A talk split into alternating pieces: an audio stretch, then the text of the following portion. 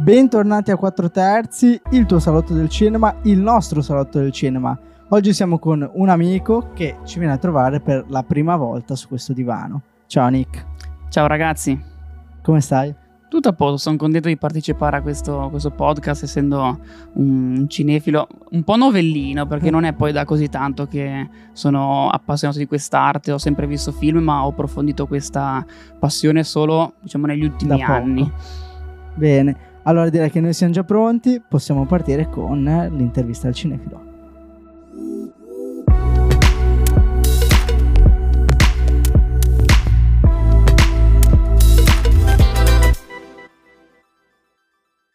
Eccoci, allora, nonostante la giovane età di questa passione, ti chiedo come nasce il tuo amore per il cinema? Allora, il mio è un amore un po' nuovo, come vi dicevo prima, perché vabbè, ho sempre guardato film, ma ho un po' approfondito eh, questa passione durante la quarantena. Avevo più tempo libero, e è una cosa un sì. po' strana per me, perché gli anni precedenti alla, alla pandemia ero sempre a fare mille viaggi, mille cose, e non, non avevo poi effettivamente il tempo per approfondire questa passione. Stando a casa ho concesso più tempo eh, a, a questa cosa, e quindi ho cominciato a guardare magari film d'autore un pochettino più particolari, non i blockbuster che magari ero solito vedere, sì. perché in mancanza di tempo magari vedi film un pochettino più, più famosi, quelli che fanno più, più scalpore. Quindi approfondendo questa passione, guardando film un pochettino più particolari, mi ricordo che uno dei primi è stato Alien, no. seguito da L'uomo senza sonno, The Machinist, quindi mh, film un po' più particolari. Un po' più lì, spessi. Esatto, ho approfondito questa passione, quindi un amore un po' nuovo, ecco. Beh, perché prima guardavi magari film che o andavano tanto, oppure che ne so... Eh, arrivavi stanco dal lavoro, dicevi perché devo vedere qualcosa di autore. Esatto, film più leggeri o magari serie tv eh, un po' più comuni, in modo tale anche da avere discorsi, da intavolare con gli amici, sai, sì. le serie tv più famose è facile parlarne eh, quando ci si incontra tra amici. Invece i film d'autore ne parli anche per ore, ma solo con chi ha visto questi film e chi è appassionato di, dei film di un pochettino tipo. più particolari. Però bene, sì, quindi, ma sai, tanta gente ho visto che eh, con la quarantena, con il lockdown, poi ha iniziato a diventare un po' più appassionata di cinema. Forse la, col fatto che o facevi quello o non facevi nient'altro, era un po'... E, però andando invece un po' a ritroso nel tempo, il primo film che hai visto nella tua vita, te lo ricordi? Ma il primissimo film sarebbe impossibile, posso darti una le- un elenco di quelli che sì. sono i film che avevo più piacere... a guardare quando ero piccolo, perché poi quando si è piccoli si guarda lo stesso film magari un trilione di volte. Eh, già adesso non, è raro che io riguardi un film, cioè ci deve essere un motivo preciso per cui riguardo il film. Invece quando, quando ero piccolo magari Space Jam l'avrò, l'avrò visto un miliardo di volte, quindi potrei dirti questo come, come film. E invece come film di animazione eh, tra i miei preferiti Toy Story, sicuramente, che oltre che essere un film, per me ha creato proprio un messaggio nella mente di miliardi di bambini, ovvero che quando andiamo a dormire i giochi si anima. E in primis, quando andavo a dormire ero sicuro che i miei giochi uscivano dalla scatola, ma penso che come me un sacco sì, di bambini... Tutti. No, non dirmi che sono l'unico. No, credo che sono tutti. Ah, okay. Bene. No, e... è vero. Sì, c'era sta cosa di riguardare un sacco magari lo stesso film, lo stesso episodio del, di quella serie di cartoni... Era una roba ah, incredibile. Sì, anche, vabbè, se non parlando di film, ma di cartoni, i cartoni di Topolino, Pippo, sì, e delle V H S, quelli me li riguardavo un trilione di volte. E questi, diciamo, con Toy Story appartiene al film di animazione tre D, no? Invece come animazione due D mi viene in mente Le Folle dell'Imperatore. Vero capolavoro. Capolavoro perché anche visto adesso ha dei dialoghi geniali. I dialoghi di quel film, eh, l'ho visto recentemente proprio, eh, sono, son pazzeschi. Tanto... Dai, la piaceva un botto anche a me, è un sacco che non lo vedo, però ne ho un ricordo veramente bello. Perché è un film che ha dei dialoghi pazzeschi, io l'ho rivisto anche recentemente e non mi è pesato rivederlo, mm-hmm. perché... Eh, riguardandolo mi sono ricordato delle cose che magari avevo escluso, no? Sì. Da, da, dai, dai miei ricordi. È sempre bello riguardarsi film, riscoprire cose, cose nuove, dialoghi pazzeschi comunque. Anche perché poi quando magari hai, sei un po' più grande, cogli cose, sfumature che da bambino ovviamente ti, ti sfuggivano. Quante volte magari becca, becchi su internet cose della Disney che dici, cavolo, qua era molto equivoco. No, il, il mago di, questi, di, di queste cose è Shrek. In Shrek ci sono elementi che gli adulti colgono e, e, I, bambini. e i bambini no. Quindi ecco, Shrek è uno di quei film di nuovo che ho rivisto un milione di volte, però lì forse ero già più grande, non, cioè non, non potrei dirti proprio infanzia, perché forse mm-hmm. ero tipo alla fine delle elementari, okay. credo. credo. Ma comunque bambino. Sì, sì, ero eh. comunque un bambino, cioè di sicuro non coglievo t- tutte le sfumature del film. Sì, cos'è, è uscito da poco anche, che è tornato in voga, quando fanno... che parlano di Lord Farquard che col castello deve compensare qualcos'altro, che da bambino pensi perché è basso, poi vabbè, da, da grande pensi dell'altro. Esatto. No, però sono molto fighi. Anche Space Jam è, è un film molto bello, molto innovativo secondo me per quello che erano gli anni. Ma sei appassionato di basket? Ti piace il basket? No, però c'erano i Looney Tunes e quindi... E quindi coglievi la palla al balzo. Sì, poi comunque Michael Jordan è un, un'icona sia di quegli anni ma sì. sto, storicamente in generale, quindi sì, no, non sono appassionato di basket, però quel film lì da piccolo... Eh, mi faceva sballare anche l'inserimento dei cartoni con il film reale. Sì, è vero. Bellissimo. È innovativo, dai. Molto bello. Come ti direi invece, aggiungo a, questa, a questo elenco, a questa lista, eh, un, uno dei primi film un po', un po' più d'autore, un po' più spessi, mm-hmm. che mi ricordo di aver visto da piccolo. Ti direi E T. Ah, sì. Comunque è, è uscito proprio negli anni in cui... Penso, non sì. so l'anno preciso. Ma sai che non so, io ricordo di E T, il primo ricordo che ero in terza elementare. Sì, però è un ricordo però... perché l'hai visto in televisione eh, magari? Sì, sì no, so, credo che sia no. anni settanta ottanta. Eh, Secondo me è metà anni ottanta, ora non mi ricordo la data, però Vabbè, sì. nel, nel mio immaginario è uscito quando io ero piccolo. Eh sì, no. Però rivoluzionario. È rivoluzionario, sì. E quello mi, mi ricordo chiaramente quando l'ho visto, mi ero ma, appassionato, ecco. Bel, bel film. Sì, tutta roba che da bambino dici, ok, cavolo, gli, i giocattoli si animano mentre dormo, esistono gli alieni che però sono i miei amici. Un bel immaginario per quando si è piccoli. E, e invece, um, diciamo, i tuoi tre film preferiti di sempre? Eh, questa è una bella domanda, però è complessa. Allora, il primo, forse ti rispondo in modo, in modo molto schietto, ne sono abbastanza sicuro. Ti direi Parasite. Mm. Eh, diciamo, vado molto fiero del fatto di aver visto questo film in sala prima che vincesse tutti quei premi, eh, quindi sono, sono super contento di, di aver avuto la lungimiranza di vedere questo film coreano che tutti dicevano boh, vai a vedere un film coreano al cinema, eh, che mi è piaciuto tantissimo, eh, non pensavo che a, avrebbe poi vinto tutti questi premi. La, statu- la statuetta è più ambita perché... Sì, tra l'altro. Esatto. E, um, quindi sono molto contento di questa cosa. E, tutti i miei amici poi sono andati a vederlo quando è tornato nelle sale, perché dopo aver vinto i premi Parasite eh, è, è tornato nelle sale. Inizialmente era stato pochissimo nei, nei cinema più grandi e un po' di più nei circuiti mm, più piccoli. Un po' più indipendenti. Esatto. Io l'avevo visto infatti in un circuito, in una sala...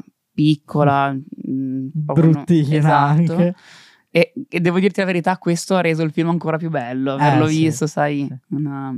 in un ambiente con una poltrona magari non uh, di ultima generazione. È proprio, è proprio colto il segno.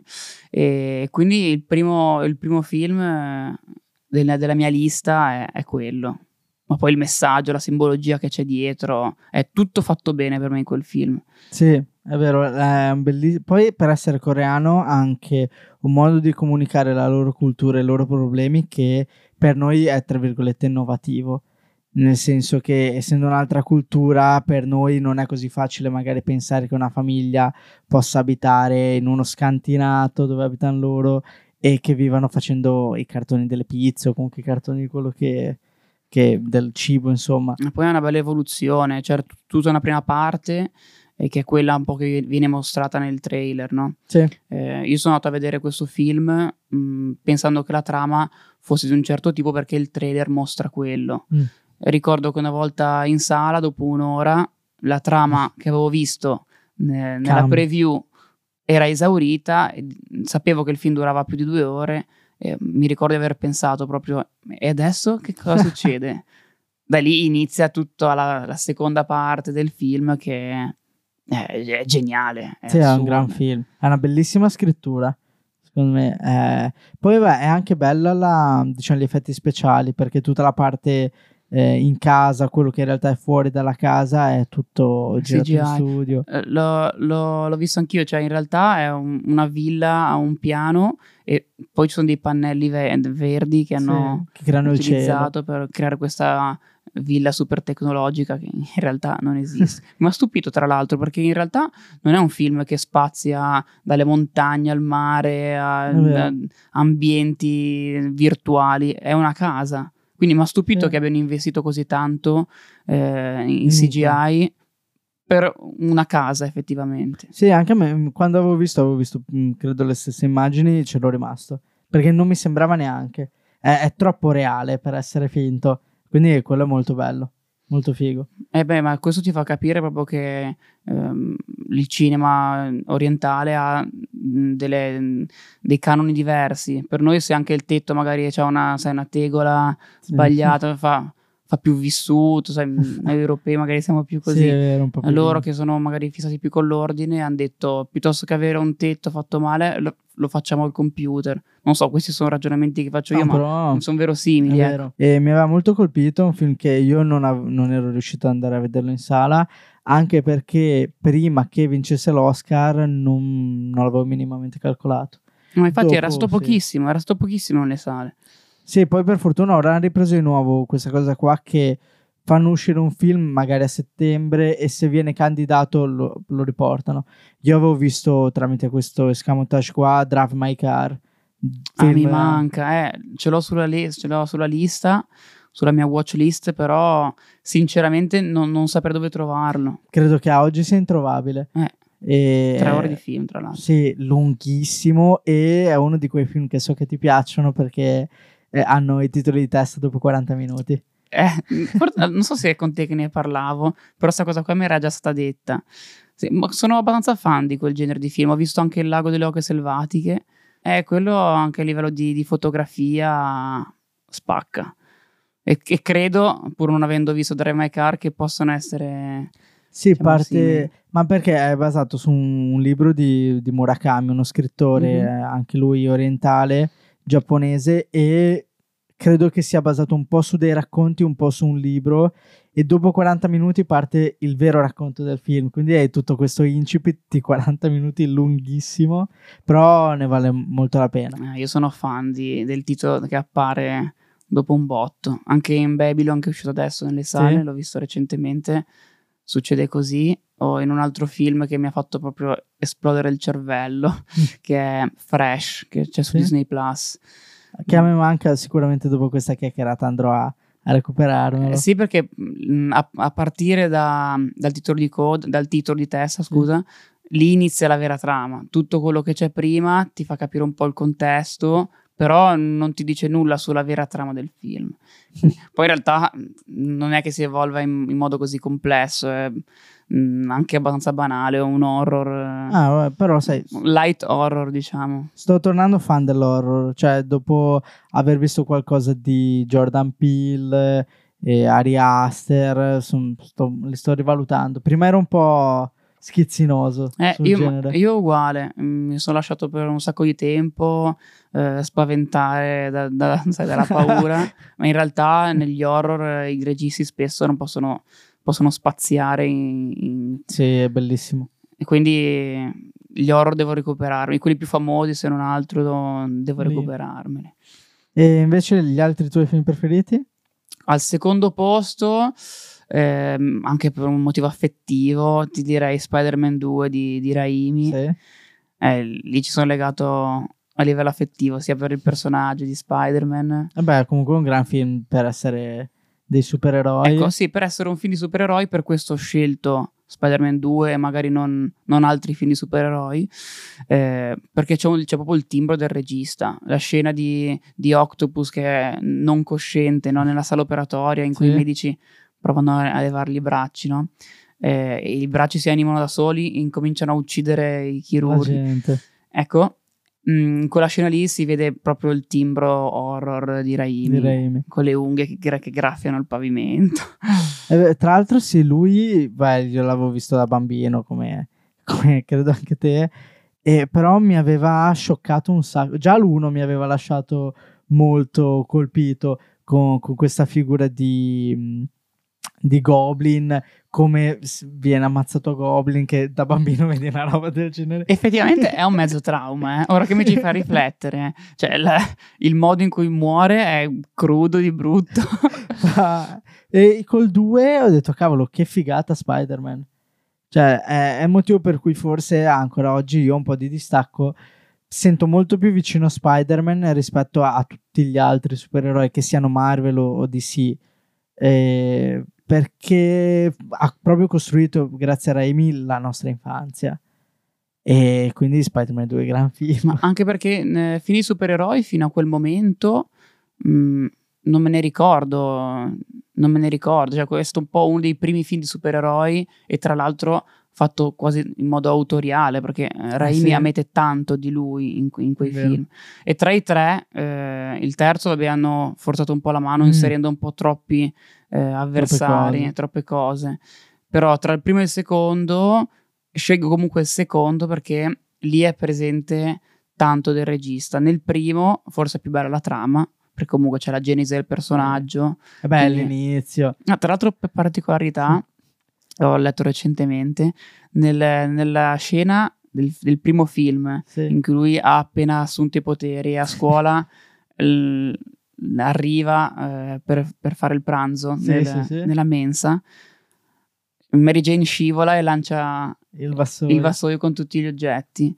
Prende la, lui prende gli oggetti col suo vassoio, ma non è una scena ricostruita al computer, lui l'ha fatto veramente, e hanno dovuto provare quella scena tipo trenta volte passa, per, per... per far sì che lui prendesse tutti gli oggetti perfettamente sul vassoio. Cioè non è costruita al computer o con altri meccanismi, l'ha fatto veramente. Grande Tobey. Quindi forse Tobey Maguire è realmente Spider-Man. Un altro dilemma dopo i giocattoli che si animano.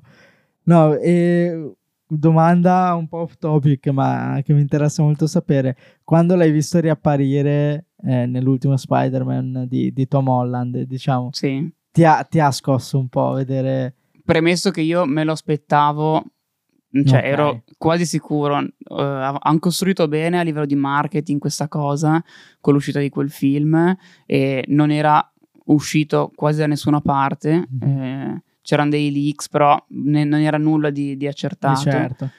però era abbastanza chiaro che l'avrebbero fatto. mm. E io sono stato uno di quelli che ha applaudito in sala, quindi sono stato stracontento che l'abbiano fatto, perché in quel momento ne avevo bisogno. Riguardando il film, non lo so, però forse nel cinema vado tanto anche di pancia, come imprinting, quindi il, la prima volta che ho visto quel film mi è piaciuto, quindi... Quindi sì. Sì, dai, mi è Vabbè, piaciuto. Anche perché comunque per quelli della nostra generazione muove un qualcosa a livello di pancia, emotivo, forte. Cioè rivedi Tobey Maguire che indossa Spider-Man e quindi è... Dopo averlo visto interpretare diversi personaggi in altri film, mm-hmm. e, e valutandolo mh, molto bene come attore, e per esempio in Babylon fa, sì, eh, beh, sì. fa questa, questo personaggio tossico, ma, cioè, fa, fa paura veramente. Cioè, ok, lì c'è un, una questione di trucco importante, che hanno fatto un ottimo lavoro, però anche come lui parla e si muove... È un attore della Madonna. Sì, tra l'altro credo che lui abbia avuto degli scazzi con Hollywood, perché eh, c'è, non c'è, ha fatto pochi film, eh, i suoi più famosi sono giusto Il grande Gatsby, in cui non mi è piaciuto forse. Non ti è piaciuto? L'hai trovato un po' troppo Non so posato. Se non mi è piaciuto lui, non mi è piaciuto proprio tutto il film, quindi reputo lui non bravo in quel film, perché il film non mi è piaciuto. Okay. Ecco. Eh, forse dovrei riguardarlo, però di sicuro mi è piaciuto più in altre pellicole. In altre pellicole. Io l'ho apprezzato in Brother, che è questo film che racconta un po' il trauma della guerra tramite due fratelli, che sono uno Tobey Maguire e l'altro J- Jake Gyllenhaal, e c'è la scena famosissima in cui lui spacca tutta quanta la cucina, e anche lì è vera come quella del vassoio. Quindi ce le ha, deve essere un bel matto mm. nella vita vera. E tra l'altro in quei film hai modo veramente di eh, fare delle performance attoriali, mm, perché sì. non spari ragnatele, non salti, e magari c'è più un focus sull'espressione, sul dialogo, quindi sono quei film in cui poi un attore riesce a, a dimostrare le sue capacità, come Andrew Garfield, citando sempre un attore sì. di Spider-Man in eh, Tick Tick Boom, l'ultimo sì. musical, che io non sono per niente fan dei musical, però eh, devo dirti la verità, quel musical lì mi è piaciuto perché lui è mostruoso. Sì, lui è clamoroso, bravissimo. Bravissimo. Io anche non sono fan dei musical, anzi, più delle volte cerco di evitarli, non li voglio vedere, però questo, visto che aveva fatto... clamore, stava piacendo, lui acclamatissimo, e, e quindi ho detto vabbè, lo guardo, e ho detto cavolo, cioè, è veramente fuori di testa lui, bravissimo, veramente bravo, bravo veramente. Non, poi ci sono anche le scene in cui eh, viene paragonato lui a il, il, protagoni- il protagonista originale, il personaggio sì. originale, eh, sono molto molto simili, ha fatto veramente un ottimo lavoro, perché poi canta anche, quindi sì, eh, quello non me l'aspettavo, perché non, dalle ragnatele al canto non me l'aspettavo, pensavo avessero fatto qualcosa, invece no, sa anche cantare. Mm. Ma tanti attori poi scopri che qualcosa sanno fare, cioè qualche eh, canzone. Tipo Gosling. Ah, sì. eh, per esempio io non ho visto La La Land, no? Okay. Che appunto va a, a maggior riprova che non amo i musical, sì, non sì, ho visto La La Land. Però Gosling, ho saputo poi guardando su internet, leggendo, che da piccolo faceva proprio musical in teatro. Ci sì, sono sì, riprese sì. di lui piccolissimo che al balla. Centro del palcoscenico, che balla e canta. Beh, è un altro bello fuori di testa lui deve essere. Eh. Ma tutti gli attori alla fine sono un po'. Però fuori. È ne- nella mia top tre degli attori preferiti Gosling. Sì? Sì, e insieme a? Ti direi Brad Pitt... Eh, Gosling e... o Joaquin Phoenix... Mm. Eh, comunque gente poco sana a livello mentale. Sì, più sei pazzo e più mi piaci, cioè. Brad Pitt tra l'altro mezzo millanta di mollare, eh, no, ma sai, sono cose che dicono magari per aumentare l'hype, l'hype come se ce ne fosse bisogno, perché sì, in questo infatti. Film di nuovo è un mostro. In C'era una volta Hollywood mi è piaciuto un botto. Sì, bravissimo, anche a me è piaciuto molto eh. C'era una volta Hollywood. Pa- passando un po' a-, a quello che invece tu fai, in, diciamo, tutti i giorni nella tua vita, mm-hmm. eh, quello che è il tuo lavoro, eh, che per chi non lo sapesse, tu sei un fotografo, in questo periodo ti stai un po' specializzando nello street, nella street mm-hmm. photography, e eh, però ti volevo chiedere, dato che sono arti che eh, sono visive, eh, come il cinema, quindi come questa tua passione, passione influenza quello che è il tuo lavoro, quello che fai tutti i giorni? Allora, per quanto riguarda la street, trovare, diciamo, ispirazione dal cinema è difficile, perché nella street di fatto io vado a cogliere quello che succede per strada. Mm-hmm. Quindi se anche avessi un'ispirazione è difficile poterla replicare se in strada non ci sono quegli elementi. Okay. Magari posso prendere ispirazione sui posti, cioè vedo un film girato a New York e, e dico cavolo, sì, vorrei fare un progetto fotografico su New York, street, cioè. Però è raro. Per quanto riguarda invece altri generi fotografici che svolgo, comunque anche per mm. lavoro, magari mh, di moda o altre sì. cose, lì trovo molte reference nel, nel mondo del cinema. Possono essere magari anche solo le palette cromatiche che usano, o i soggetti, certi stili, eh, ma anche m- modo di vestire degli attori, il look. Cioè, il cinema è un mondo enorme, quindi mh, riesco a trovare tante reference eh, per le mie fotografie. Quindi... proprio, spesso inserisco proprio uh, frame di alcuni film nelle presentazioni ah, che, che faccio figo. Magari da mandare a un, a un cliente per, per fare uno shooting, cioè, mh, per quindi, fargli capire un po' modello, il, il, mood. il mood, il look, eh, i colori che ho in mente. Una scena, un frame di un film racconta molto di più che cinque pagine di testo. Sì, assolutamente. Quindi è molto figo, quindi non prendi ispirazione magari...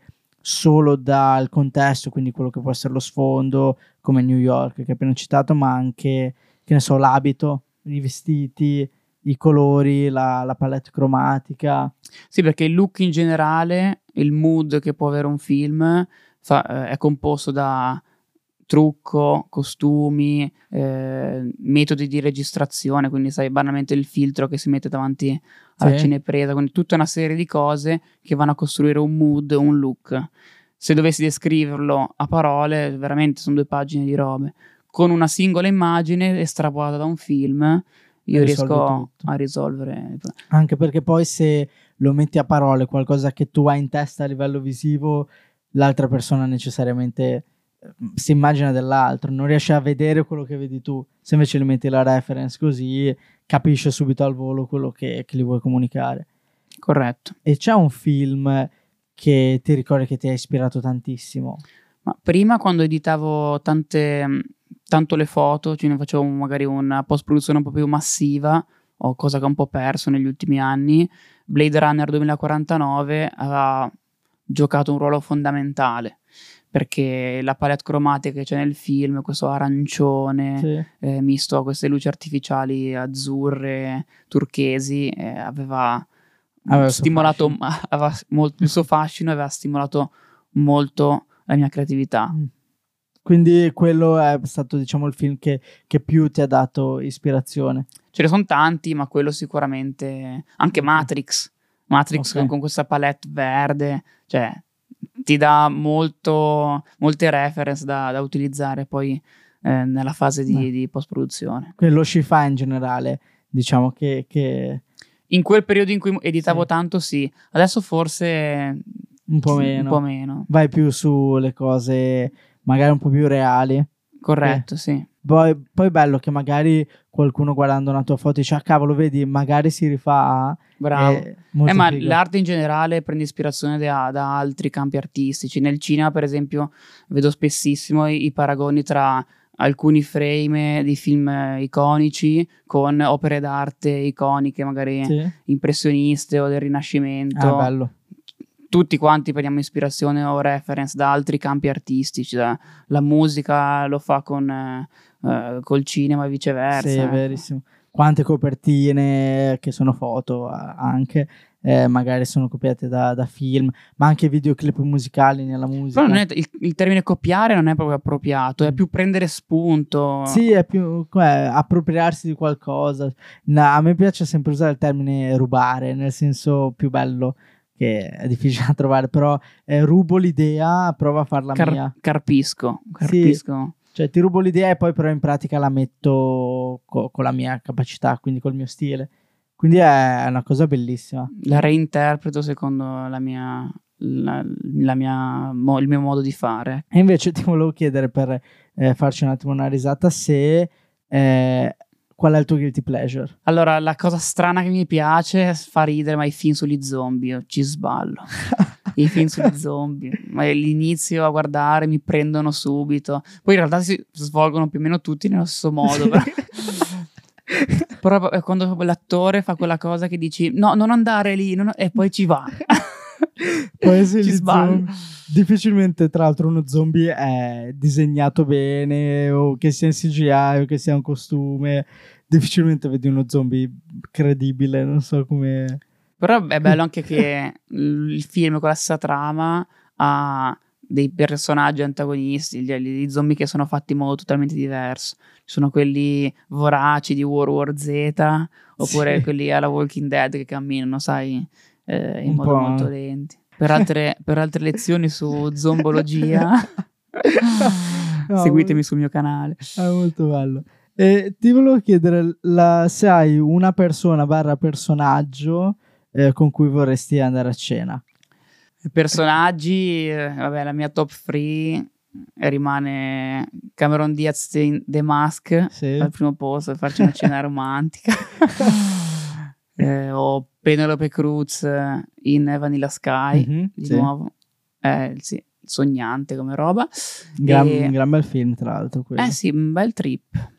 E poi, sempre rimanendo su questo ambito, diciamo, di uscite personali, forse un cocktail con Monica Bellucci in, The, in Matrix due. Allora, che probabilmente è quello che andrebbe meglio, dato che si parla la stessa lingua. Eh, non esatto. so come sei messo. Eh sì, eh, forse potrei avere qualche difficoltà a approfondire i discorsi. Eh, però ecco, se, se la cena invece avesse uno scopo differente, ma sicuramente sceglierei dei, dei grandi registi. Mm-hmm. Da Spielberg a Nolan, Tarantino, Tarantino sarebbe divertente cenarci insieme. Sì, sperando che non ti tiri magari qualcosa in faccia, che non scleri dal Ma nulla. Forse è proprio quello che spererei.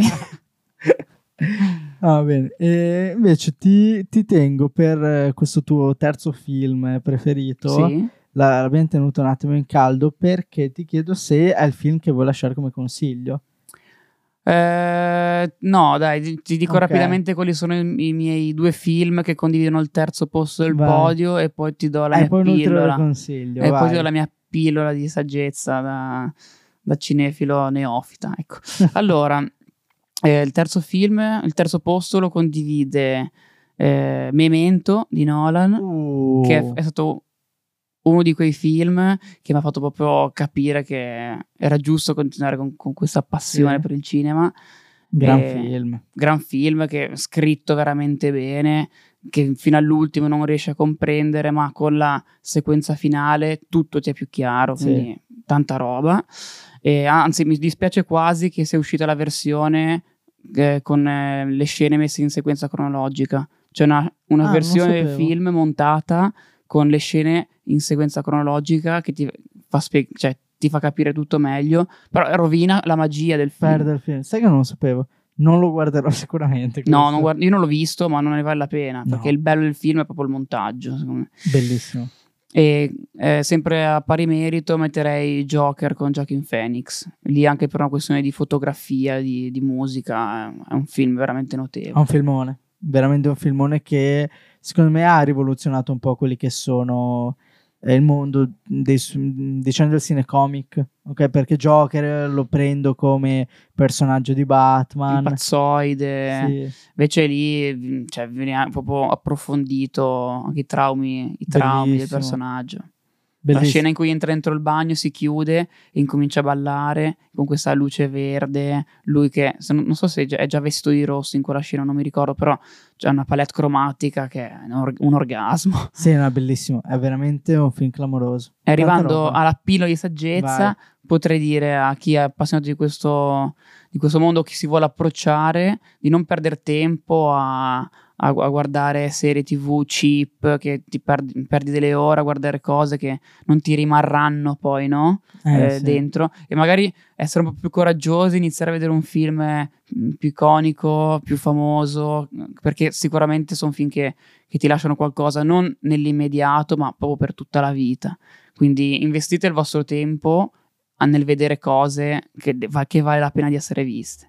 È una bellissima pillola ed è una grande perla di saggezza che detta a te ha molto ancora più valore per me, perché mi, mi fa molto piacere quando eh, una persona viene qua e dice con, con il cuore in mano queste cose qua, che è veramente bello. È stato un grande piacere, ragazzi. Grazie, e spero di venire a trovarvi presto. A questo punto ci vediamo sicuramente più avanti e troveremo sicuramente un argomento Eh, interessante per il pubblico, che non sia solo eh, per me, te, diciamo. Eh, Spider-Man due, diciamo.